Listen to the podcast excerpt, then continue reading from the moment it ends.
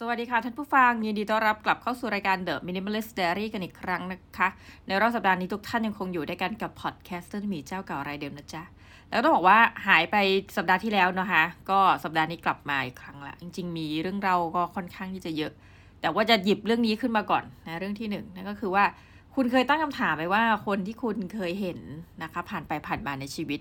เอาเป็นว่าส่วนใหญ่ที่เราจะพูดเนี่ยเราจะไปโฟกัสที่เด็กแล้วกันนะเยาวชนและเด็กเนี่ยท่านรู้ไหมว่าต่อมาเขาจะโตขึ้นเป็นอะไรนะฮะคำตอบสำหรับเราเองก็คือว่าเฮ้ยท่านรู้แบบมันเอาจริงนะมันเดาได้ยากมากนะคะแล้วแล้ววันนี้ก็เลยจะมาถึงเรื่องราวเรื่องหนึ่งซึ่งเป็นเรื่องสุดประทับใจนะสำหรับเราเอง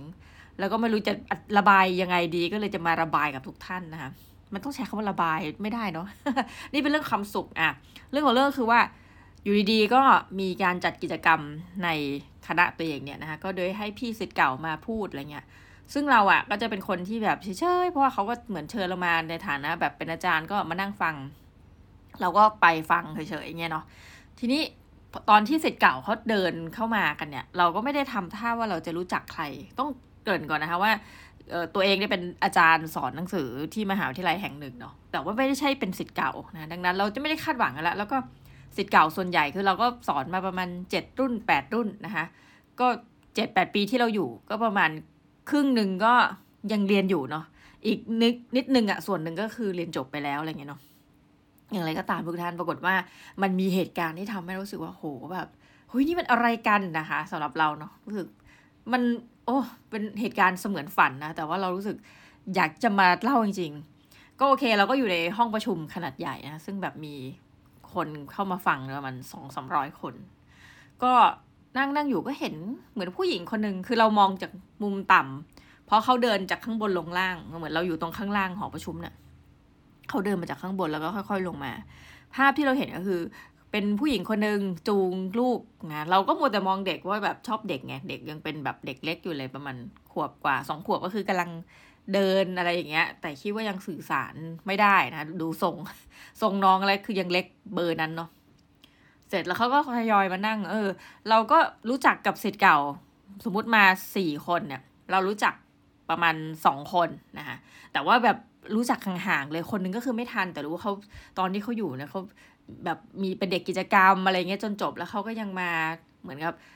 ให้ความกรุณาใช่คำนี้ให้ความกรุณากับคณะมาเรื่อยๆมาบรรยายมาอะไรเงี้ยก็โอเคไม่ได้อะไรจนกระทั่งน้องคนหนึ่งคือเราก็มองหน้าแล้วก็ผ่านไปเนาะแต่ว่าเขาอะเดินเข้ามาหาเราแล้วเขาก็ใช้คำนี้คือคุณแม่ที่ถือเดินจูงเด็กมานั่นแหละเขาบอกว่าอาจารย์จำหนูได้ไหมเรียนสตันไปเลยค่ะคือว่าคือต้องนึกนิดนึงว่าเขาเป็นใครเนาะเพราะว่าเราเหมือนถ้าเจอปังๆเนี่ยจำไม่ได้แต่เราก็เลยสักพักก็แบบว่าอ๋อคือจำชื่อเขาไม่ได้ด้วยนะแต่บอกว่าเอ้ยหนูที่มีเพื่อนสนิทคนนี้ใช่ไหมนะคะคือจะต้องเท้าความว่าก่อนที่เราจะเจอเขาเนี่ยทุกท่านเออหมายถึงว่าตอนเรามาทำงานใหม่ๆเนี่ยนะเขาเป็นนักศึกษาแรกๆคือเราไม่ได้สอนด้วยแล้วเราเป็นอาจารย์ใหม่มากไม่เคยผ่านประสบการณ์สอนอะไรมาก็เลยขออนุญาตอาจารย์ท่านหนึ่งวงเล็บซึ่งก็คือพี่กระต่ายอีกแล้วนะคะขอไปนั่งซิทอินเหมือนนักศึกษาเนี่ยในห้องหน่อยคือเหมือนเทอมนั้นน่ะตอนที่มาใหม่ๆเขายังไม่ได้ให้สอนอะไรเนาะเดี๋ยวจะเว้นว่างไปสัก สองถึงสาม เดือนแล้วค่อยสอนอย่างจริงจังเนี่ยก็เราก็เลยเออพอไปนั่งๆดูอะไรเงี้ยในชั้นเรียนก็เปรียบเสมือนนักศึกษาคนนึงนะคะแต่ก็ไม่ได้ไม่ได้มีอะไรแล้วปรากฏว่าเขาคุยอะไรยังไงไม่รู้เหมือนเราอ่ะก็ไปได้นั่งคุยกับน้องคนเนี้ยกับเพื่อนเขานะยังจำได้เลยว่าเขาจะสนิทกันแบบคือเขาอาจจะมีเพื่อนเยอะอะไรไม่รู้แหละแต่รู้ว่าเขาจะมีเพื่อนสนิทคนนี้อีกคนหนึ่งนะเราก็คุยคุยคือตอนนั้นไม่รู้จักใครอะทุกท่านเราก็คุยไปคุยมาแล้วเขาก็บอกว่าไปถึงจุดที่เขาอยากฝึกงานซึ่งสถานที่ฝึกงานเนี่ยมันไกลมากนะไกลแบบไกลจริงๆอะไรเงี้ยเราก็เลยบอกว่าเฮ้ยเอางี้นอนบ้านเราไหมซึ่งบ้านเราก็ไม่ได้ใกล้กับที่ฝึกงานหนูนะเพียงแต่ว่ามันอยู่เนี่ย หนึ่งจุดแปด กิโลจากรถไฟฟ้าใต้ดินถ้าหนูจะไปหนูก็เอ่อเหมือนกับเดินทางจากบ้านอาจารย์เนี่ยไปรถไฟใต้ดินแล้วก็นั่งรถไฟฟ้าใต้ดินขึ้นแล้วมันก็จะน่าจะถึงเลยที่ทำงานที่ฝึกงานของหนูอะไรเงี้ยเขาก็ยังไงก็ไม่รู้ทุกท่านคือเราก็เป็นคือเป็นการเจอกันแล้วเราก็พูดเลยอะไรเงี้ยคือรู้สึกว่าใครที่เราช่วยอะไรได้ก็จะช่วยเนาะอืมประมาณนี้เพราะว่าสิ่งที่เขา เราเข้าใจว่าสิ่งที่เขาคิดตอนนั้นก็คืออาจจะแบบเป็นยังไม่ค่อยได้ไปแถวนั้นเป็นเรื่องค่าใช้จ่ายเป็นอะไรแบบนี้อันนี้ความเข้าใจเราเราก็เลยโทรบอกบิดาตัวเองว่าเนี่ยจะมีน้องคือมาพักนะถ้าเกิดยังไงให้เขามาดูที่ทางก่อนซึ่งต้องบอกทุกท่านว่าเอ๊ะคือให้กันแบบว่าอยู่ๆดีให้มาอยู่บ้านอะไรงี้เลยเหรอคืองี้ค่ะบ้านเราเนี่ยมันเราก็พูดไม่ถูกว่าจะเรียกว่าบ้านตัวเองเป็นอะไรดีนะบ้านในชีวิตจริงที่แบบมีคุณพ่ออยู่อะไรเงี้ยคือหนึ่งบ้านเราเนี่ยเป็นบ้านที่เกือบจะล้างอยู่แล้วนะคะสมัยนั้นน้องชายก็ยังเรียนที่ประเทศจีนเนาะในอาร์มเจ้าจีนแล้วก็คุณพ่อก็ไปไปมาๆแต่ว่ามันตลกดีคือพูดยังไงดีพ่อเนี่ยจะมีเพื่อนอีกคนซึ่งเป็นเพื่อนที่เขามาเป็นตำรวจเหมือนกันนะคะเป็นอาชีพนี้ขออนุญาตทุกท่านก่อนแล้วเขาก็แบบต้องมาอยู่กรุงเทพในวัยบั้นปลายของของการเป็นตำรวจนะบั้นปลายคือแบบก่อนเกษียณอะไรเงี้ยแต่ว่าบ้านอะไรทั้งหมดเนี่ยจะอยู่จังหวัดอ่าถ้าจะไม่ผิดพิษณุโลกและเป็นเพื่อนกันมาแต่คือระบบพวกนี้ทุกท่านพูดตามตรงเนาะเขาสนิทกันว่าเขาเรียนกันมาแต่เด็กอะพวกเตรียมทหารมาด้วยกันอะไรเงี้ยเป็นเพื่อนซีปึกเงือเตรียมทหารเข้าโรงเรียนในร้อยอะไรพวกนี้เนาะโอเคอย่างไรก็ตามคือเราก็ชินเพราะว่าพ่อก็ตลกมากคือบ้านบ้านที่อยู่นะคะก็จะมีญาติคือในรั้วเดียวกันก็จะมีหลายบ้านอะไรเงี้ยเป็นญาติเป็นอะไรเงี้ยเนาะพ่อก็ทำการเดินขออนุญาตทุกคนที่อยู่รอบๆว่าแบบขอเอาเพื่อนมานอนนะคะแต่ว่าเราจะมีเหมือนกับสมมติเป็นบ้านแล้วฝั่งตรงข้ามมันก็จะเป็นเหมือนทำเป็นห้องรับรองคล้ายๆห้องรับรองแขกเอางี้ทุกท่านมันก็ไม่ได้หวือหวาอะไรหรอกแต่มันเป็นเป็นอีกส่วนหนึ่งให้เป็นส่วนตัวซะนะคะก็คือไม่ได้อยู่ในบ้านเดียวกันนะแต่เป็นฝั่งตรงข้ามนะก็มีบ่อน้ำขั้นเล็กน้อยพอประมาณนะก็เลยว่าเออไหนๆคือห้องนั้นน่ะพ่อทำไว้สองห้องนะก็ห้องนึงก็เป็นคุณลุงเขาอยู่อีกห้องนึงก็ให้เนี่ยหนูสองคนเขาอยู่ด้วยกันน่าจะได้เนาะอะไรแบบเนี้ยก็ไม่มีอะไรทุกท่านก็ก็เลยตกลงกันไปแล้วเขาก็ถามเราดีนะว่าจะให้เรียกพ่ออาจารย์ว่าอะไรดี เราก็แบบจะเรียกปู่มันก็เกินเหตุเนาะก็เลยบอกว่าเรียกคุณลุงกันแล้วกันแล้วเขาก็ไปดูที่กันจริงๆนะพ่อก็มาเล่าให้ฟังว่าให้พ่อไปรับเขามาจากรถไฟใต้ดินหรืออะไรสักอย่างเขาก็ไปดูที่ทางไปอะไรแล้วเขาก็เหมือนเขาถือว่าดูแล้วก็อ่ะก็ตัดสินใจไม่อยู่เพราะว่ามันมันค่อนข้างไกลแล้วตอนหลังเขาก็ไปอยู่ที่ใกล้ๆที่ฝึกงานนะแล้วสถานที่ฝึกงานเขาเนี่ยก็คืออ่ะพูดพูดเลยได้ไหมช่องสามเสร็จแล้วก็คือการจะฝึกงานเนี่ยมันก็พูดยังไงดีนะมันก็มีอาจารย์ท่านหนึ่งก็เหมือนกับอ่าเหมือนกับบอกเพื่อนอ่าเพื่อนก็คือทำงานอยู่ในช่องสามนั่นแหละแล้วก็บอกว่าเอ้ยเดี๋ยวจะมีนักศึกษามาฝึกอ่าฝากดูแลด้วยนู่นนี่นั่นนะคะซึ่งต้องบอกว่ามันเป็นการฝึกข้ามข้ามสายงานเหมือนกันเพราะว่าทางสายงานของพวกเราเนี่ยก็ไม่ได้เป็นแบบนิเทศศาสตร์ไม่ได้เป็นอะไรอย่างเงี้ยเนาะอะไรก็ตามก็มารู้ว่าอาจารย์ท่านนั้นก็คือพี่กระต่ายนี่แหละโอเคทุกท่านเล่ามายาวมากจากคำว่าจำหนูได้ไหมเนาะเสร็จปุ๊บเราก็เลยเจอเขาแล้วคำถามที่เจอกันในห้องประชุมก็คือเฮ้ยนั่นก็คือโมเมนต์นั่นแหละที่เราเจอเขาแล้วเราก็จำได้ว่าอ่ะต้องบอกว่าเด็กคนนี้มีสักอย่างหนึ่งสมัยนั้นขอเรียกเล็กเด็กเนาะเด็กคนนี้มีสักอย่างหนึ่งคือเราเห็นความตั้งใจความมุ่งมั่นแล้วจำได้ว่าตอนเขาฝึกงานไปด้วยเนี่ยเขาก็แบบไปไลฟ์สดด้วยเหมือนมันสมัยนั้นนานมากนะทุกท่านประมาณแบบเรามาทำงานก็คือ เจ็ดแปด ปีที่แล้วอ่ะมันเรื่องพวกนี้มันเป็นเรื่องใหม่เราก็บอกเฮ้ยดีเจ๋งอ่ะเหมือนแบบคือทำมาหากินนะพูดง่ายๆเนาะคือนอกจากเหมือนฝึกงานด้วยก็แบบหารายได้เขาฝึกงานนี้เขาไม่ไม่ได้ได้เงินเนาะแล้วก็มันก็ผ่านไปแล้วพอเจอแล้วก็ถามเออหนูทำอะไรอยู่เนี่ยเพราะเราไม่รู้เลยเขาไปไหนมารู้ว่าเขามีลูกแล้วอะไรอย่างงี้เนาะเขาก็บอกว่าเออเนี่ยตอนนี้หนูก็เป็นหุ้นส่วนอันนี้นะกิจการนี้แล้วหนูก็ขายของนี่ๆๆอะไรเงี้ยเราก็รู้สึกว่าชีวิตเข้าไปเร็วมากเลยสำหรับเราในแง่ว่าเอ้ยนึกออกไหมว่าเจ็ดแปดปีที่แล้วเนี่ยเขาเป็นนักศึกษาเนาะวันนี้มาพร้อมลูกประมาณขวบสองขวบคือหมายความว่าสำหรับเรารู้สึกว่าแบบโหคือในยุคเรานะคะเพื่อนๆเรายังโสดกันเยอะ คือเราจะคิดจินตนาการของเราคิดเองเออเองว่าแบบเพื่อนเราจะมีลูกตอนแบบสามสิบกว่าไงแต่นี่คือเขาแบบยี่สิบปลายๆแล้วคือมีลูกแล้วคือแบบโอ้เราก็แบบโอ้ชีวิตแบบไปเร็วมากแล้วก็เป็นเจ้าของธุรกิจเป็นอะไรเงี้ยเขาก็บอกว่านั่นสิอาจารย์เหมือนแบบคำว่าไปเร็วของเรานี่คือเป็นเป็นเรื่องดีนะคะเหมือนว่าเนี่ยเราก็ยังแซวว่าแบบเอออาจารย์หลายท่านก็ถ้าไม่มีลูกไงก็ยังไม่มีลูกงั้นอยู่เลยนะอะไรเงี้ยเขาคุยกันถึงอดีตขำๆเขาบอกว่าอาจารย์สมัยนั้นอาจารย์ก็ยังตัวเล็กๆเขาก็แซวเราคุยไปคุยมาเสร็จแล้วก็มีนักศึกษาปัจจุบันนี่แหละนะที่เขาเป็นคนเชิญพี่ๆพวกนี้มาเขาเขาก็พูดถึงว่าเอออาจารย์แบบเนี่ยรู้ไหมว่าพี่เขาดังมากใน TikTok เอออะไรเงี้ย ก็คือเป็นเหมือนกับออนไลน์เซเลบริตี้แล้วมันก็ไม่รู้จะเรียกอะไรก็เป็นเหมือนอินฟลูเอนเซอร์เนาะแล้วก็แบบอ้าวเหรอคือแบบเราก็นึกในใจว่าเอาเราไปอยู่ไหนมาเราก็ไม่รู้เลยเนาะมันอาจจะไม่ใช่วงการเราอะไรเงี้ยนักศึกษาก็ยังดังมากอาจารย์เขาเขาทำเพจนี้อะไรเงี้ยเขาขายของแบบนี้อะไรเงี้ยแล้วสักพักนักศึกษาก็เลยส่งลิงก์มาให้ดูคือหลังจากคุยเมาส์กันเสร็จแล้วเนาะก็ปรากฏว่าเออTikTok มีคนมี follower ประมาณล้านกว่าคนเออดังแบบเฮ้ยเราก็ตกใจแล้วก็ในเขามีเพจด้วยเพจก็ประมาณ สองแสน กว่าทีนี้เขาก็เอ่ยเล่าเรื่องราวนี่คิดว่าคงจะเปิดเผยได้แต่ไม่บอกว่าเป็นใครเนาะเขาก็เล่าเรื่องราวในชีวิตตอนเขาเรียนอยู่เนี่ยเขาต้องแบบทำงานหาเงินคือเขาก็เล่าถึงความแบบเขาเลี้ยงส่งตัวเองนะเพราะว่าจะด้วยว่าไม่อยากกวนที่บ้านหรืออะไรเงี้ยแต่เรียกได้ว่าเป็นแบบ self made จริงๆทุกท่านความหมายคือว่าเป็นคนที่สร้างตนเองขึ้นมาทั้งหมดเนี่ยจนมีวันนี้แล้วเราก็แบบเหมือนอ้าปากค้างไปสตันไปเรื่อยว่าแบบเฮ้ยเราไม่รู้ไงว่าวันนั้นเนี่ยเขาเป็นใครอะไรยังไงเนาะเราคือรู้แบบเอาพูดตรงคือรู้แบบฉับฉาบเฉยๆเพราะว่าไม่ใช่ลูกศิษย์โดยตรงหรือไม่ใช่คนที่สนิทที่จะเมาส์กันว่าโอ้พ่อแม่ทำอะไรอะไรเงี้ยคือเหมือนว่าเรากำลังได้เรียนรู้ชีวิตเขาในขณะที่เขาเล่าแล้วมันทำให้รู้สึกว่าแบบโหเฮ้ยทำได้ไงอะไรเงี้ยคือเขาก็เล่าแบบอ่ะหนึ่งเขาต้องเลี้ยงส่งตัวเองเนาะดังนั้นเขาก็เรียนแล้วก็ทำกิจกรรมแบบเต็มที่ซึ่งวงเล็บก็ฟังจากเขาแล้วโหเขาก็ทำกิจกรรมทุกอย่างจริงๆเนาะเสร็จแล้วพอเลิกกิจกรรมบางวันจะต้องออกไปเร็วเขาจะไปซื้อเหมือนกับพวกลิปสติกที่ตลาดอะไรพวกเนี้ยเอามาขายเพื่อนนะคะและการไลฟ์สดในระยะเวลาต่อมาเนี่ยมันก็ทำให้เขาได้งานอะไรเงี้ยจนกระทั่งพอเป็นอินฟลูเอนเซอร์คือเราก็ไม่รู้อะไรมาก่อนนะตรงๆคือทุกวันนี้จับต้นชนปลายไม่ถูกเลยว่าเขาก็ขายเสื้อผ้าเนาะจนกระทั่งขยายก็เป็นขายเอ่อของที่ไทยด้วยนะของที่จีนด้วยเราก็บอกว่าเฮ้ยนึกในใจจริงๆนะฉันไปอยู่ไหนมานะฉันควรจะควรจะรู้จักนี่แต่ว่าคือเหมือนกับ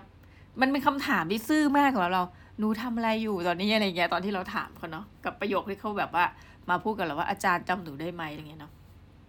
ไงก็ตามมันก็มีประโยคนึงคือคือพอเขาเล่าถึงความลำบากในชีวิตเขาเนาะเออแต่ว่าเหมือนเขาก็แบบเออเนี่ยเขามีโกในชีวิตแบบนี้จริงๆเขาสมมติลังเลว่าจะทำงานสองแบบแต่ถ้าชีวิตเขาเขาจะต้องตั้งตั้งตัวตั้งอะไรนะเขาจะต้องไปทำแบบนี้ก็คือหมายถึงทำธุรกิจอะไรเงี้ยจะเรียกว่าลำบากไหมต้องต้องขอประทานโทษอาจจะไม่ได้ในมุมของเขาเองอะเขาก็ไม่ได้รู้สึกว่าอะไรคือเขาก็มีโกมีความมุ่งมั่นนะแต่สำหรับเราแล้วกันเนาะอ่าขออนุญาตพูดแล้วรู้สึกว่าไม่ดีที่เราอาจจะไปจัดนะว่ามันมันคือความลำบากแต่สำหรับเราเออแม่เราเคยพูดอยู่ว่าแบบโอ้ยอย่างยูก็คือเรียนหนังสือแบบไม่ต้องคือนึกออกไหมเราไม่ต้องมาแบบเอ้ยเครียดว่าเอ่อจะจ่ายค่าเทอมยังไงอะไรเงี้ยเพราะพ่อแม่ก็ออกให้เออซึ่งวงเล็บจีนท่านคือเรารู้สึกว่าเมื่อเทียบกันเนี่ยเราความสามารถเทียบกับเขาไม่ติดเลยหรือความพยายามความตั้งใจก็ไม่ติดเลยนะคะเขาก็เล่าให้ฟังเรื่องการไลฟ์แบบยกตัวอย่างเช่นสมมติเขาถูกจ้างไปไลฟ์สามคนอื่นให้ไลฟ์วันละสามถึงหกถึงหกชั่วโมงอะสมมติเขาบอกเขาจะล่อไปเลยทุกวันเก้าชั่วโมงเออพูดจีนไม่ได้ก็หัดพูดพูดพูดจนแบบเก่งอะไรเงี้ยคือขายของที่จีนด้วยไงแล้วก็เขาก็สุดท้ายเขาก็ทิ้งท้ายก็มาคุยกับเราส่วนตัวว่าเอออาจารย์เนี่ยหนูก็มากลับมาคณะเรื่อยๆแล้วก็บอกเอาเหรอนี่ก็ไม่รู้เรื่องหรอเสร็จแล้วก็หนูก็ก็พูดไปถึงขั้นว่าเออเขาก็บริจาคเงินมาเป็นทุนคือทุกปีก็จะมีเหมือนวันที่เรารวมพลกันเพื่อแบบอ่ะใครที่อยากจะช่วยน้องๆเรื่องทุนการศึกษาเขาบอกหนูก็บริจาคทุกปี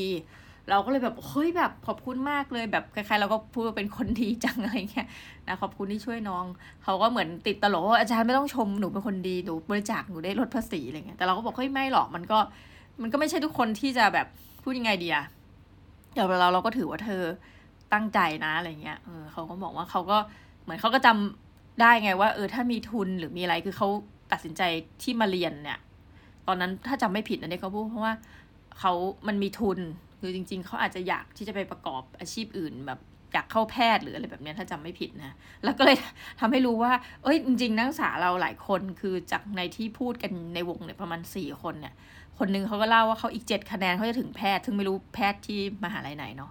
แล้วเขาก็ต้องมาเบนเข็มเพราะว่าพอมันเปลี่ยนมันก็เปลี่ยนชีวิตทุกท่านการเข้ามหาลัยเนาะการ entrance การ tcas ไม่รู้ควรจะเรียกอะไรตอนนี้ entrance tcas admission คือเขาก็เล่าว่าพอแบบเจ็ดคะแนนนั้นปุ๊บเขาก็ไม่ซิ่วแล้วอ่ะมุ่งมั่นเรียนคณะนี้แล้วก็หางานทำอะไรเงี้ยส่วนน้องคนนี้ก็เหมือนเขาบอกเออเขาดูการเป็นแพทย์แล้วแต่ว่าคณะนี้ให้ทุนเขาก็แบบอ่ะโอเคถ้างั้นเขาจะต้องได้ทุนแล้วมันทุนก็บอกด้วยนะว่าต้องได้เกรดไม่ต่ำกว่า สามจุด เท่าไหร่อะไรอย่างเงี้ยเนาะเขาถึงจะได้ทุนต่อไปเป็นทุนต่อเนื่องจนเรียนจบอะไรเงี้ยทั้งหมดทั้งมวลเล่ามาคือว่าเราเห็นเฮ้ยเราบอกเราพูดกับนักศึกษาที่บอกว่าอาจารย์เขาเป็นดาวแบบเขาดังมากในออนไลน์อะไรเงี้ยเราก็บอกเฮ้ย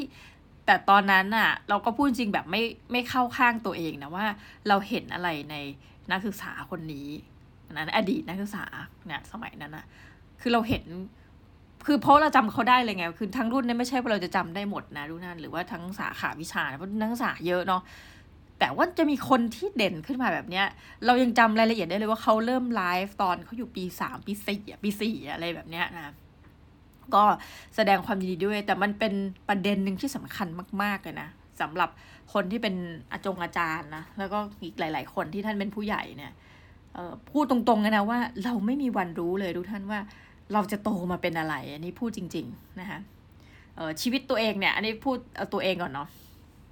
เราก็เป็นเด็กที่ไม่ได้เรียนหนังสือหนังหาอะไรมากพูดตรงๆก็ก็เรียนไปเรื่อยๆอะไรเงี้ยค่ะแต่ว่าถามว่าตั้งใจแบบโอ้โหเป็นเด็กที่เห็นแววแต่เด็กไม่ไม่เลยนะคือปัจจุบันก็ยังนะคะแต่ว่าหมายถึงว่าเราก็เคยผ่านนะการที่คนแบบว่าเอ้ยทำไมแบบสอบเข้าโรงเรียนนี้ไม่ติดอ่าอะไรเงี้ยมาพูดกับเรากลางฝูงชนอะไรเงี้ยมันก็ทำให้เรารู้สึกว่าเฮ้ออายจังอะไรเงี้ยเนาะ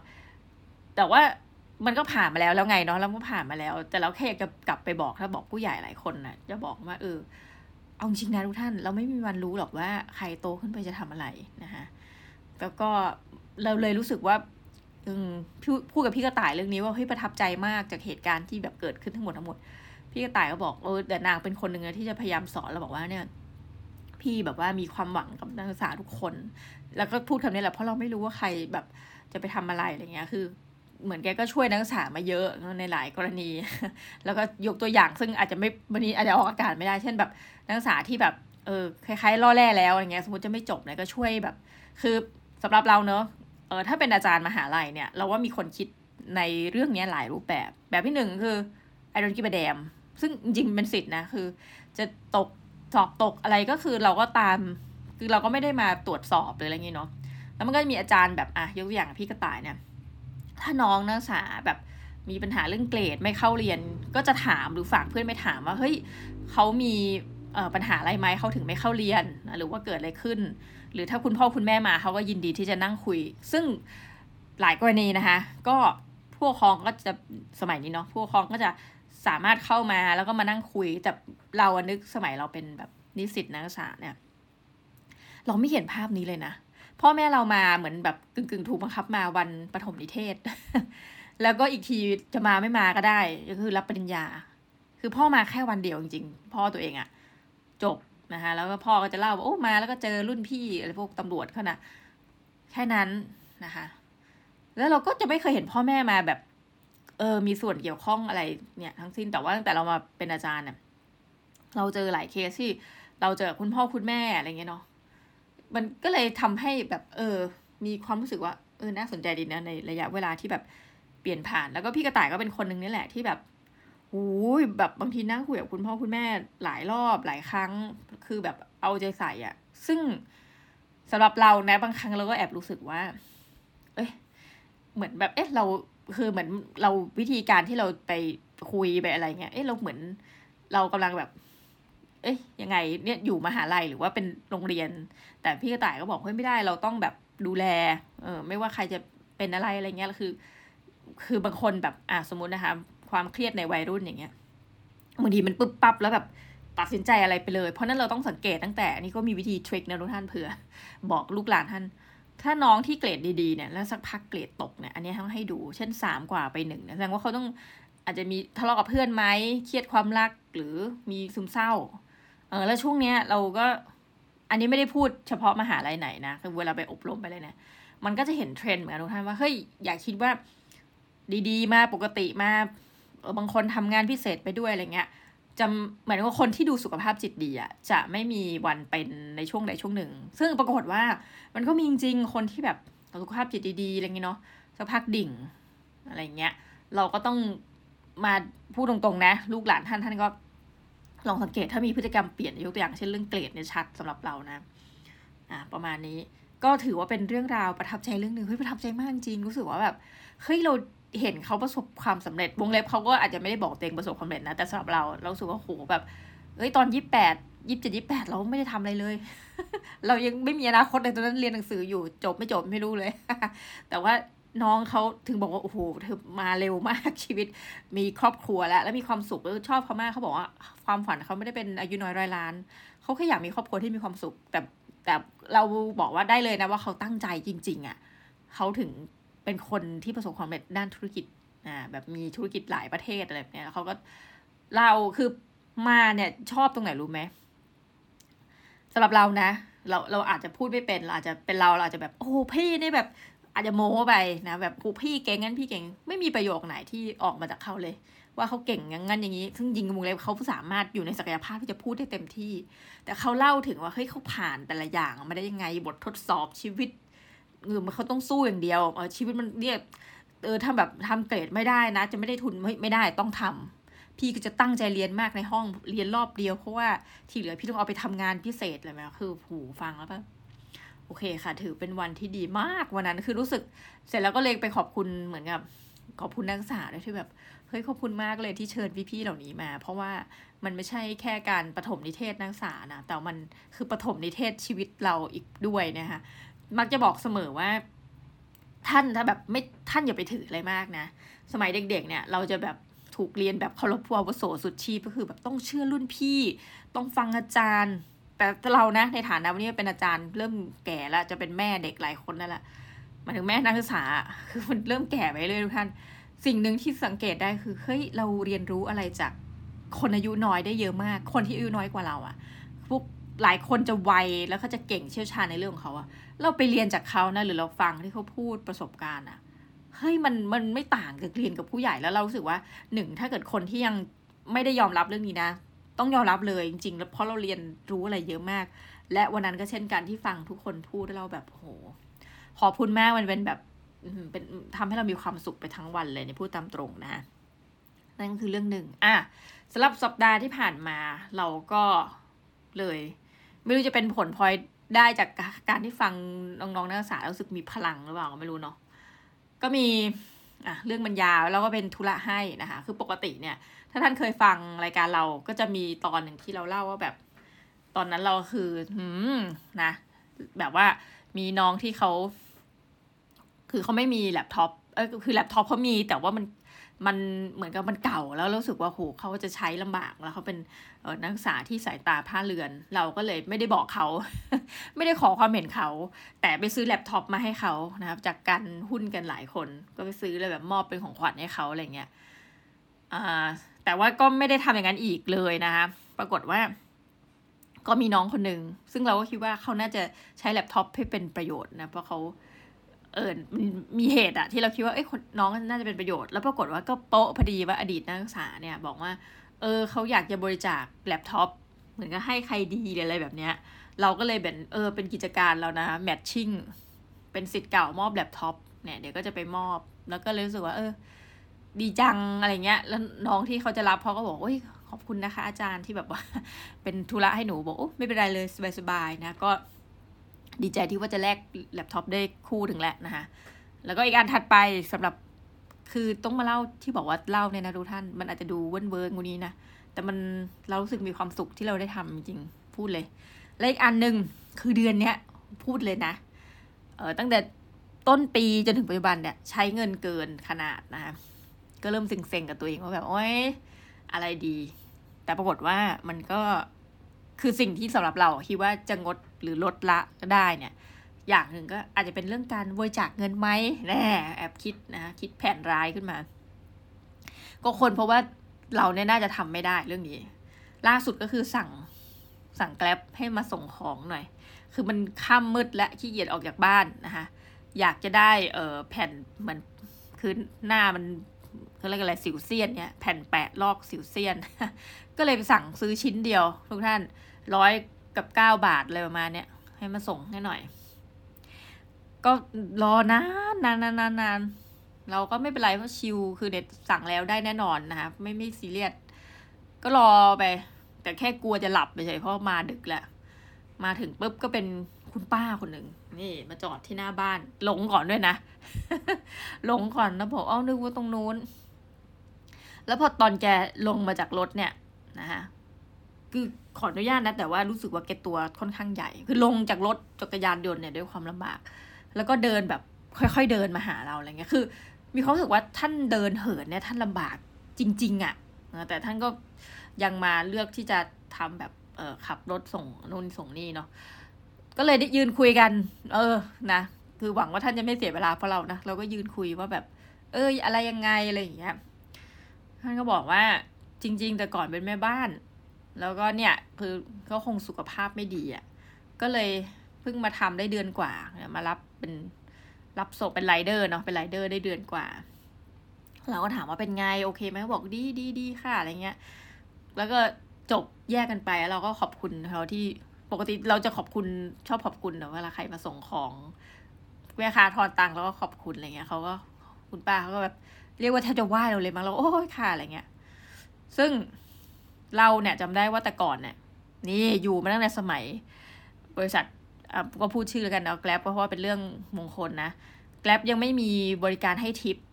จำได้เลยเพราะว่าเราเนี่ยน่าจะเป็นคนหนึ่งที่แบบรีเควสต์บริการนี้คือ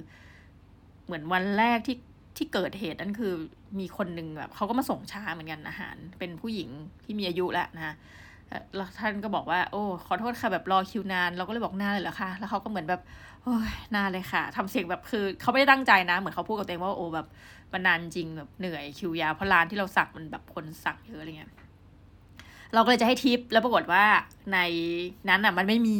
ใช่ไหมเราก็เลยต้องไปถามแกร็บคือถาม call center เขาแล้วบอกว่าถ้าไม่อันนั้นก็แบบช่วยขอบัญชีเลขที่บัญชีเขาก็แกร็บก็ดีนะเขาส่งมาให้แล้วเป็นครั้งแรกที่ทิปคนขับรถเนาะสองร้อยบาทจำได้ตอนนั้นตอนนี้จะอัปเดตดูท่านก็คือว่าปัจจุบันมันมาถึงจุดที่เขามีทิปอะไรเป็นปกติเนาะแต่เราก็สงสัยเหมือนกันว่าทิปได้สูงสุดกี่บาทเพราะว่ามันจะมีสูงมันจะมีทิปแบบกี่บาทตื้อๆให้เรากดใช่ใช่ไหมเป็นแบบอัตโนมัติสมมติร้อยบาทอะไรเงี้ยแต่มันจะมีให้เติมเลขได้ด้วยนะเติมเลขเองคือถ้าแบบว่าสิ่งที่แกร็บนำเหนอมาท่านไม่อยากให้สมมติท่านไม่อยากให้ยี่สิบบาทคือจำไม่ได้มันมีกี่บาทบ้างนะมันมีชอยให้เลือกเหมือนกขคงอมนะถ้าอยากให้แบบเก้าสิบเก้าบาทท่านก็กดเองได้นะเราก็เลยจะกดตอนแรกนี่พูดจริงๆทุกท่านอย่าหาว่าเวอร์นะคือรู้สึกแบบเฮ้ยเขาแบบเอ้ยเรารู้สึกว่าคุณป้าเขาไม่ค่อยสบายแต่เขาก็สู้อะนะฮะแล้วช่วงนี้มันฤดูหน้าฝนเนี่ยเราก็จะให้พันหนึ่งนี่โม้โม้ซะหน่อยนะทั้งทั้งที่วงเล็บเดือนนี้แห้งมากทุกท่านบอกตามตรงเงินเดือนใช้แบบแห้งจริงๆนะคะเราก็เลยลองกดอ่ะเลยบอกทุกท่านนะเผื่อใครข้อสงสัยตอนนี้แกร็บที่เขาให้เขียนเนี่ยนะเขียนกันเองเนี่ยตอนนี้ได้สูงสุดคือสี่ร้อยบาทก็เลยเสียใจนิดหน่อยอยากฝากบอกแกร็บนะคะใครฟังอยู่เป็นตัวทำงานที่นั่นนะคะเอ่อช่วยเพิ่มวงเงินให้ด้วยเป็น unlimited ได้ไหมเพราะว่าต่อให้ท่านโอนผิดท่านก็ติดต่อ call center คืนเงินอายัดเงินได้อยู่ดีอะใช่ไหมล่ะซึ่งมันก็จำกัดเราแค่สี่ร้อยเราก็เลยเออโอนสี่ร้อยเซ็งเวอร์เลยนะแบบตั้งใจจะให้พันหนึ่งนะ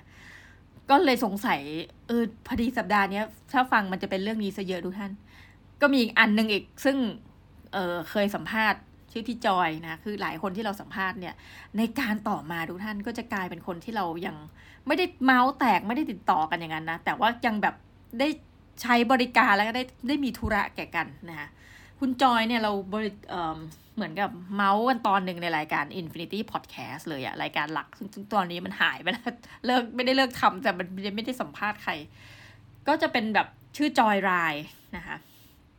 จอยรายก็คือแบบตอนแรกเธอเป็นสาวถ้าจะไม่ผิดสาววารสารธรรมศาสตร์นะเก๋ๆอะทำงานออฟฟิศแล้วก็แบบเอ่อลาออกมานะคะก็มาเป็นจอยรายคือขับรถส่งส่วนใหญ่จะเป็นเอ่อคุณคุณคุณป้าคุณลุงอ่ะในวัยเนี้ยคือขับรถไปส่งไปเป็นเพื่อนพาไปโรงพยาบาลคือมันจะต่างจาก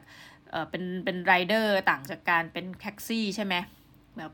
เพราะว่าที่ที่เหลือเขาอาจจะพาไปแค่อ่ะถึงโรงพยาบาลแล้วสวัสดีค่ะบ๊ายบายแต่พี่จอยก็จะพาไปตั้งแต่ต้นจนแบบต้นน้ำยันจบน้ำหรือถ้าจะไปเที่ยวพาไปด้วยได้นะคะให้นอนห้องเดียวกันก็ได้ถ้าลูกค้าแบบ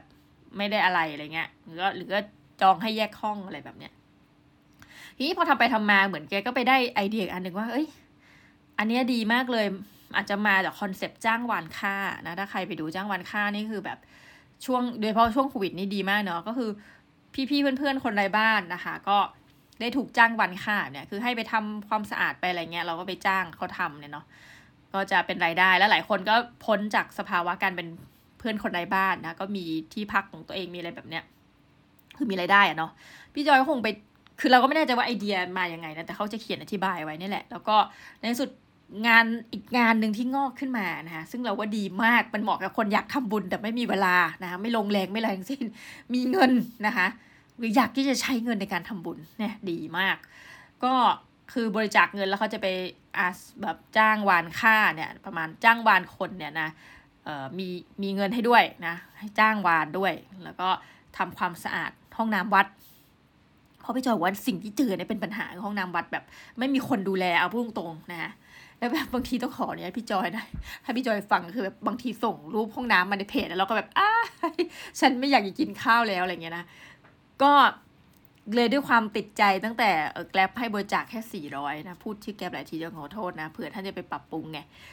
เราก็แบบเออเลยเอาไปอีก หนึ่งพัน นึงนะนี่ขนาดตั้งใจจะงดทำบุญนะเพื่ออะไรเนาะให้อีก หนึ่งพัน เพราะว่าพี่จอยก็โพสต์ขึ้นมาในเพจพอดีว่าต้องการเจ้าภาพห้องน้ำยี่สิบเอ็ดห้องคือนางโพสต์แค่นี้แล้วเราก็ลืมไปแล้วว่าห้องนึงมันกี่บาทแต่รู้สึกว่าจะสามร้อยเพราะว่าเหมือนเป็นค่าอุปกรณ์ทำความสะอาดแล้วแบบเสร็จแล้วก็คือจ้างห้องละสามร้อยมั้งเย็นก็ไม่สนใจค่ะไม่จ้างไม่ไม่เอาเป็นห้องฉันพอใจจะบริจาค หนึ่งพัน ก็คืออาจจะได้สามห้องเต็ดหนึ่งอะไรอย่างเงี้ยเนาะเออก็บริจาคไปแล้วคือของพี่จอยเนี่ยข้อดีเหมือนท่านลองไปเซิร์ชจอยไลน์ก่อนแล้วเขาจะโพสต์มาเรื่อยๆข้อดีของพี่จอยคืออะไรรู้ไหมพวกนี้พอเขาโพสต์ปุ๊บนะเราเชื่อว่าคนไทยนี่ชอบทำบุญนะคือแบบเต็มเร็วมากค่ะคิวเต็มเร็วคือคราวก่อนก็อั้นมาทีละแบบประมาณสิบกว่านาทียังอ่ะทักพี่จอยไปพี่จอยว่าเต็มแล้วค่ะเจ้าภาพเต็มแล้วรอบนี้เราเลยแบบฉันไม่ถามแล้วเจ้าภาพเต็มยังเห็นโพสต์ปุ๊บโอนเงินก่อนค่ะแล้วบอกพี่จอย ฝากด้วยอะไรเงี้ยเออแล้วเขาแกก็จะมีให้ชื่อให้เขียนชื่อว่าใครเป็นเจ้าภาพปกติก็จะเขียนชื่อคุณแม่นะคะวงเล็บประหนึ่งว่าคุณแม่แบบเป็นเจ้าภาพเองนะคุณแม่เสียไปแล้วนะแต่ว่าแบบทำให้คุณแม่อะไรเงี้ยอ่ะก็พี่จอยก็จัดการให้อ่ะก็ถือว่าเป็นเรื่องที่แบบแฮปปี้นะแล้วเราก็คิดแต่แหละทุกท่านว่าชีวิตนี้นะพูดตรงๆเราคงจะไม่มีโอกาสแบบคือคิดเหมือนกันนะอยากเหมือนกันแบบเฮ้ยถูกหวยหกสิบล้านอะไรเงี้ยแต่ว่าชีวิตมันก็คงจะไม่มีโอกาสอะนะคือแล้วก็คิดตลอดถ้าถ้าทุกท่านเป็นเอ่อแฟนบันแท้รายการเราเราจะเคยพูดว่าแบบเฮ้ยเราก็เคยคิดว่าแบบเออเดี๋ยวถ้าแบบแหมแต่จริงๆนะสมมุติถ้าเราถูกหวยเนี่ยนะหกสิบล้านเราก็จะไปซื้อหุ้นไม่ต้องสนใจราคามันแต่เราจะซื้อหุ้นปันผลอ่ายกตัวอย่างเช่นอ่ะขออนุญาตเนาะเช่นทิสโก้อะไรเงี้ยเอ้ยปันผลดีนะตอนนั้นสมมุติซื้อสักราคาตอนนี้เท่าไหร่ เก้าสิบหกจุดห้า บาทปันผล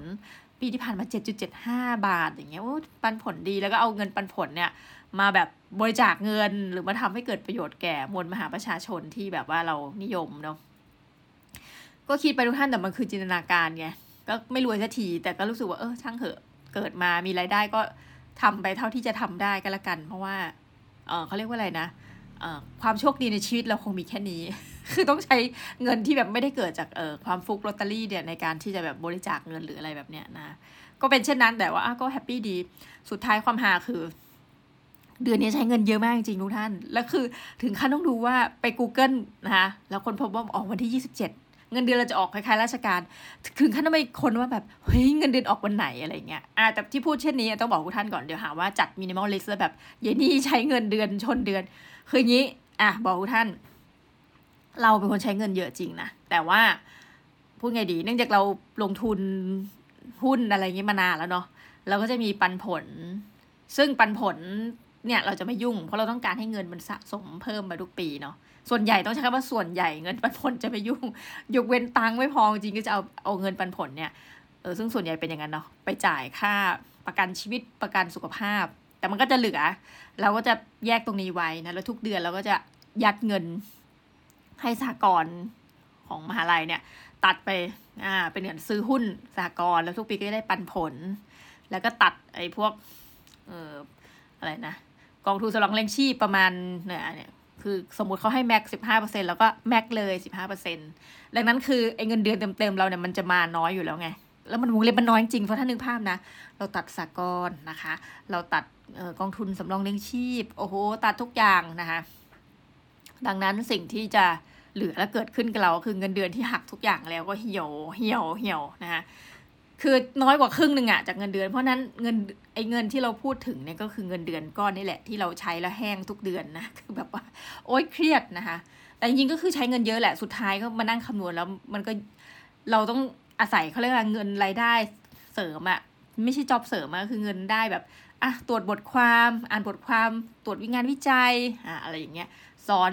คือค่าสอนเกินเพราะทำงานเยอะนะสอนเกินก็จะมีค่าตอบแทนอะไรนู่นนี่นั่นเนาะก็ต้องเอาเงินพวกนี้แหละโอ้ยช่วยชีวิตชุบชีวิตนะคะแต่ยืนยันจริงว่าเดือนเนี้ยแห้งมากทุกท่านแบบว่า แต่ก็เปรี้ยวเพราะเอ้าเงินเดือนจะออกวันที่ยี่สิบเจ็ดแล้วนี่งั้นฉันขอบริจาคเงินก่อนนะคะลักษณะเช่นนั้นเอาแหละจริงๆเรื่องของเรื่องน่ะวันนี้ก็ตั้งใจมาพูดถึงหนังสือเล่มนึงที่ไปอ่านมาโอ้เมาเรื่องอื่นยาวอีกแล้วนะต้องขออภัยทุกท่านรู้สึกว่าหลังๆเนี่ยอันนี้พูดตามตรงท่านอย่างตอนที่แล้วอะเล่ารู้สึกไม่สนุกปากเลยนะคะมันต้องมีประสบการณ์จริงที่เกิดขึ้นในรอบสัปดาห์ถึงจะมันปากนะโอเคสัปดาห์ที่ผ่านมานะใช้เวลาอ่านพอสมควรเลยเพราะว่าช่วงนี้อ่านหนังสือพร้อมกันสี่เล่มห้าเล่มกันแก้เบื่อเหมือนคนสมาธิสั้นเลยช่วงเนี้ยอ่านเรื่องนี้ไป My Hygge Home: How to Make Home Your Happy Place นะคะเขียนโดยคุณ Meik Wiking อ่าเจ้าเก่ารายเดิมที่เขียนเรื่องฮุกกะนะคะแล้วก็เล่มนี้รู้สึกจะเป็นเล่มสองละที่โผล่มาแบบเราอ่านเวอร์ชันแปลภาษาไทยนะอันนี้สั่งเข้าห้องสมุดแหมสาแก่ใจได้ยินกันเป็นคนแรกนะคะผู้เขียนเออเล่มเดิมเขาอะว่าด้วยเล่มเดิมผู้เขียนฮุกกะปรัชญาความสุขฉบับเดนมาร์กที่ขายดีกว่าร้านเล่มทั่วโลกโอ้ my gosh นะแต่รอบนี้มาพูดถึงเรื่องของแบบเออเรื่องบ้านเรื่องอะไรอย่างเงี้ยซึ่งมันก็ทำให้เรารู้ว่าจริงๆนะคือถ้าเป็นคนประเทศเมืองหนาววงเล็บมากๆอย่างเดนมาร์กอะไรเงี้ยคนส่วนใหญ่เขาก็ใช้เวลาอยู่บ้านนะเนาะนะคะเขาก็บอกว่าเฮ้ยถ้างั้นน่ะเรามาทำบ้านให้เป็นเหมือนกับเออโซนมันฮุกกะในชีวิตแล้วเขาก็ยังเรื่องนี้ก็ยังย้ำนะหนังสือเล่มนี้เผื่อท่านสนใจก็ยังย้ำถึงความเป็นแบบเฮ้ยความว่าฮุกกะเนี่ยมันคือมันเป็นปรัชญาที่มันอยู่ในแบบเส้นเลือดของคนเดนมาร์กจริงคือแม้กระทั่งเด็กอายุขวบกะก็แบบสามารถพูดคำว่าฮุกกะได้แล้วอะไรประมาณนี้ค่ะซึ่งเอ่อถ้าถามว่าฮุกกะเนี่ยมันคืออะไรเออเราก็ไม่รู้จะอธิบายยังไงดีนะคะคือฮุกกะเนี่ยมันก็คือเราว่ามันจะคล้ายๆคำญี่ปุ่นซึ่งเป็นคำเฉพาะอ่ะไอรสชาติอูมามิอะไรแบบนั้นอ่ะนะคะคือฮุกกะเนี่ยมันจะไม่ได้แบบ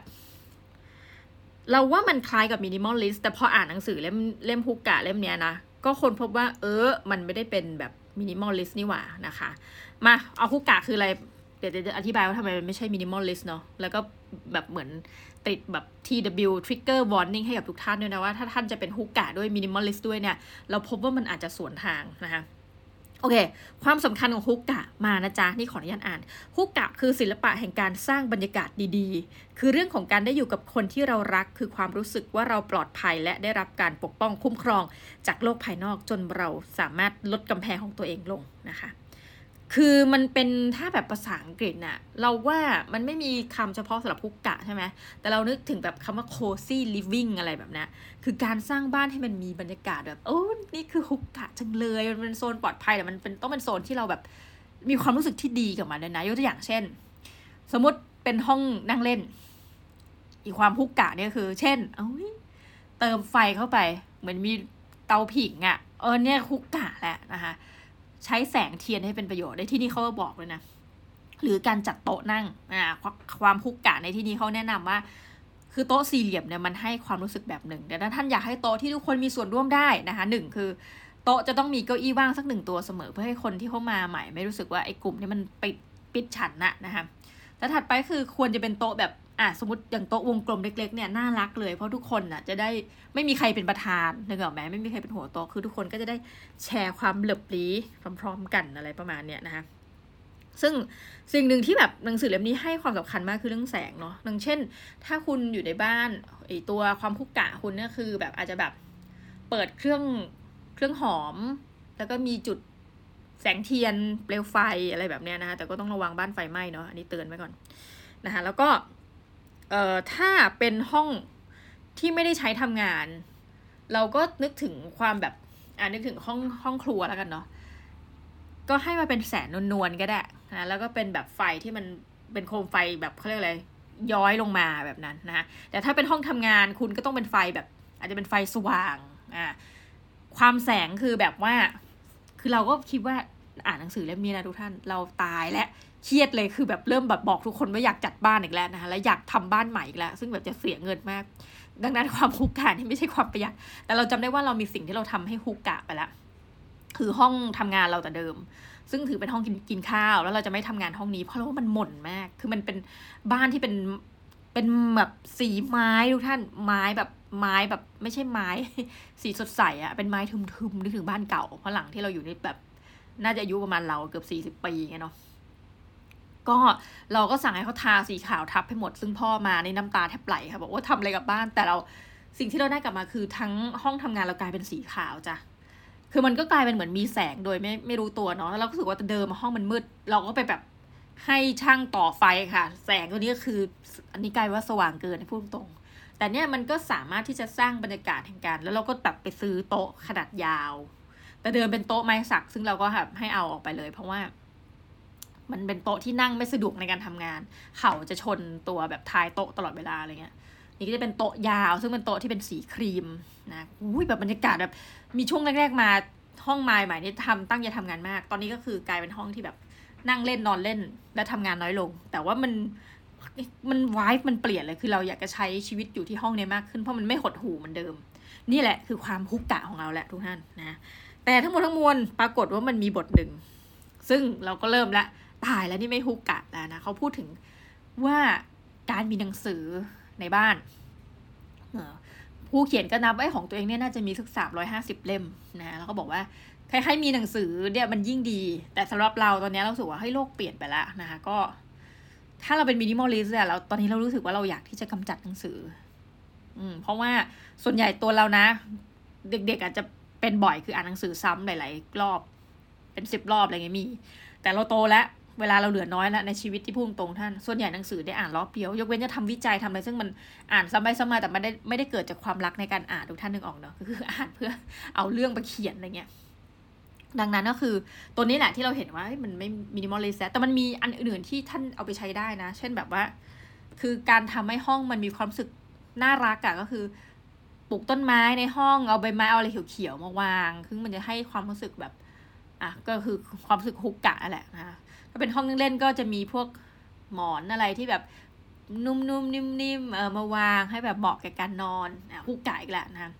รวมทั้งวิธีการอื่นๆซึ่งเกี่ยวกับอาหารก็มีนะยกตัวอย่างเช่นแบบว่าเฮ้ยอาหารอะไรที่แบบท่านจะแบบใส่ไว้ในขวดโหลเก็บไว้นะเช่นแบบสมมติดองหมักเปรี้ยวอะไรทั้งหลายอะไรเงี้ยหรือทำเป็นแบบสตรอเบอรี่ที่ท่านปลูกเองแล้วเก็บแล้วก็ทำเป็นแยมสตรอเบอรี่นะมันก็เพิ่มความแบบเออฮุกกะอะไรแบบนี้นะก็นี่เป็นสาระที่ได้จากหนังสือเล่มนี้อ่ะดูราคาก่อนเผื่อท่านจะแบบเอ๊ะซื้อดีไหมนะเดี๋ยวแนะนำค่ะยืมห้องสมุดโลดนะคะหนังสือเนี่ยคือเนื่องจากมันเป็นแบบรูปเล่มสีสีทั้งเล่มเนาะคือมีรูปที่เป็นสีเยอะมากราคาก็จะแรงนิดหนึ่งนะหน้ากลมๆประมาณสองร้อยเจ็ดสิบกว่าหน้านิดๆนะคะราคาเต็มนะคะโดยสำนักพิมพ์ Bookscape สี่ร้อยเก้าสิบห้าบาทนะคะคือส่วนตัวรู้สึกว่าถ้าใครที่ไม่มินิมอลลิสต์สมควรมีหนังสือเล่มนี้ติดบ้านเอาไว้เพราะว่าปกมันสวยทำอะไรสวยความแบบหนังและหนังสือมันใหญ่กว่าปกติแล้วรูปเล่มมันสวยสำหรับมินิมอลลิสต์นะคะยืมห้องสมุดอะค่ะเพราะว่าท่านจะอ่านรอบเดียวแล้วท่านก็จะได้คอนเซปต์แล้วท่านก็ไม่ต้องอ่านอีกนะคะเหมือนเดียนในวงเล็บซึ่งตอนนี้ใครอยู่มหาลัยเดียวกับเดียนเรียบร้อยแล้วจ้ะหนังสือมาแล้วฝากบอกต่อนะคะก็ประมาณนี้จริงๆบอกท่านนะมันมีเรื่องที่อยากจะเล่าอีกเยอะมากเลยแต่ก็อ่ะเดี๋ยวว่าจะเตรียมเล่าไว้ในโอกาสหน้าๆนะคะยกตัวอย่างเช่นเออมีเหตุการณ์ก็คือตอนนี้ล่าสุดเป็นเหมือนกับอาจารย์ประจำชมรมเยอะมากนะคะแล้วก็โอ้แบบมีชมรมนึงซึ่งเราเดี๋ยวจะเตรียมไปงาน เท็ด Talk นี่โมดูท่านก่อนอยู่ดีนะได้เป็นที่ปรึกษาชมรม เท็ด เหมือน เท็ด เอ็กซ์ แล้วก็ X ชื่อมหาลัยเราอะประมาณเนี้ยแล้วนักศึกษาก็มาถามอาจารย์เอาใครดีคะมาพูดวันหนึ่งว่าเราจะเป็นคนจัดงาน งงมากนะคะอันนี้ในเรื่องดีนะเราก็แบบแนะนำไปแนะนำไปคือตอนที่แนะนำไปไม่ได้คิดอะไรปรากฏว่าสมมติมีคนมาพูดสิบคนเนี่ยประมาณครึ่งอะเป็นคนที่เราแนะนำแล้วเราบอกอ้าวตกลงเขามาพูดเหรอคือดีใจมากนะคะแต่ว่าเหตุการณ์นี้รู้สึกจะอีกเป็นเดือนเหมือนกันกว่าที่เขาจะมาพูดนะเดี๋ยวเราจะมาเมาให้ทุกท่านฟังว่าแบบเอ้ยพอเขาไปพูดแล้วเป็นยังไงบ้างนะแต่ว่าหนึ่งในนั้นก็คือจะมีพี่โสพลไปพูดด้วยนะโสพลรายการสตาร์ทยับของเรานะก็รู้สึกว่าเป็นเรื่องดีๆคือช่วงเนี้ยแบบไม่ได้ อย่าบอกว่าเราสำคัญตนนะห้ามพูดเด็ดขาดแต่มีความรู้สึกว่าดีใจที่แบบได้ connecting the dots นะคะแต่ว่า dot ที่ว่านี่เป็น dot คนอื่นนะไม่ได้เกี่ยวเราเช่นแบบการ matching คนจะบริจาคแล็ปท็อปกับน้องที่จะรับนะหรือว่าเนี่ยเขาหาคนมาพูดงาน เท็ด Talk ทั้งหลายเนี่ยแล้วแบบเอ้ยใครดีเพราะนักศึกษาอาจจะรู้จักคนที่รุ่นราวเขาเดียวกันเราก็แนะนำคนแบบสวขึ้นไปเอ่อแม่เรียกกันก็น่าเกลียดนะบางคนที่มีประสบการณ์นะรุ่นพี่เข้าบ้างอะไรบ้างนะแล้วเขาก็แบบเออนำไปเชิญมาจริงอะไรเงี้ยซึ่งก็แบบโอ้ยดีใจมากนะคะคือส่วนตัวเลยรู้สึกว่างานนี้เราแนะนำคนไปแล้วเนาะพร้อมทั้งทำเรื่องช่วยหาทุนเล็กน้อยถึงปานกลางก็คือแมทชิ่งอีกแน่มันมีทุนเหลือบางที่จากที่ไหนที่แบบยังรอคนมาขอเราก็ไปบอกเขาให้แมทช์แบบพูดเหมือนหลายที่มีหนึ่งที่นะคะแต่ว่าก็เลยรู้สึกว่าเออตอนแรกแบบเราจะว่างไปไม่น่างานนี้นะคะแต่รู้สึกว่าพอมันเริ่มเป็นจริงเป็นจังพองานเขาเริ่มตอนนี้เริ่มขายบัตรทุกท่าน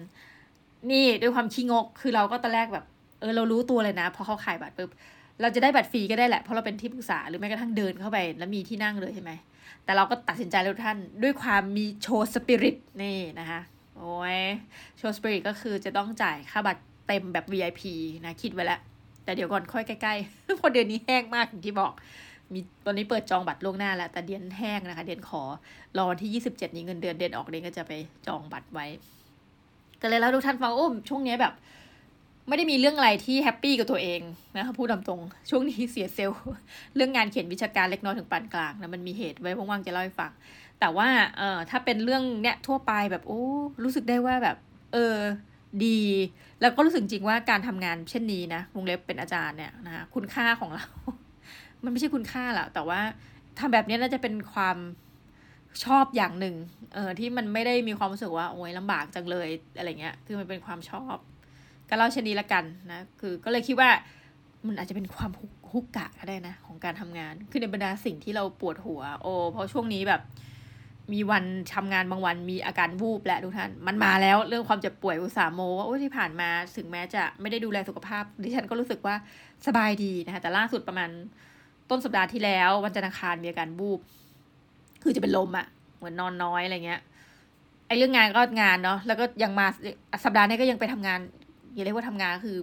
ต้องไปเปิดงานปิดงานเสาร์อาทิตย์ก็ต้องจากบ้านไปมหาลัยทั้งที่แบบจริงอาจจะอยากนอนหลับอะไรอย่างเงี้ยเนาะงานก็งานแต่ว่ามันก็มีโมเมนต์แห่งความแบบแฮปปี้อ่ะทุกท่านไม่รู้จะพูดไงนะคะวันนี้เบื่อไหมทุกท่านฟังถามซะหน่อยนะคะก็โอเคไอ้ว่าเพื่อกันความอันนั้นนู่นนี่นั่นนะทุกท่านก็จะเมาแค่นี้แล้วกันวันนี้นะจ๊ะแล้วเดี๋ยวกลับมาพบกันใหม่นะคะก็อย่าลืมติดตามกับเราด้วยนะ Minimalist Diary นะคะฟัง Diary เราไปเรื่อยๆนะจ๊ะอ่ะสำหรับวันนี้ลาไปก่อนนะคะเลิฟยูสวัสดีค่ะ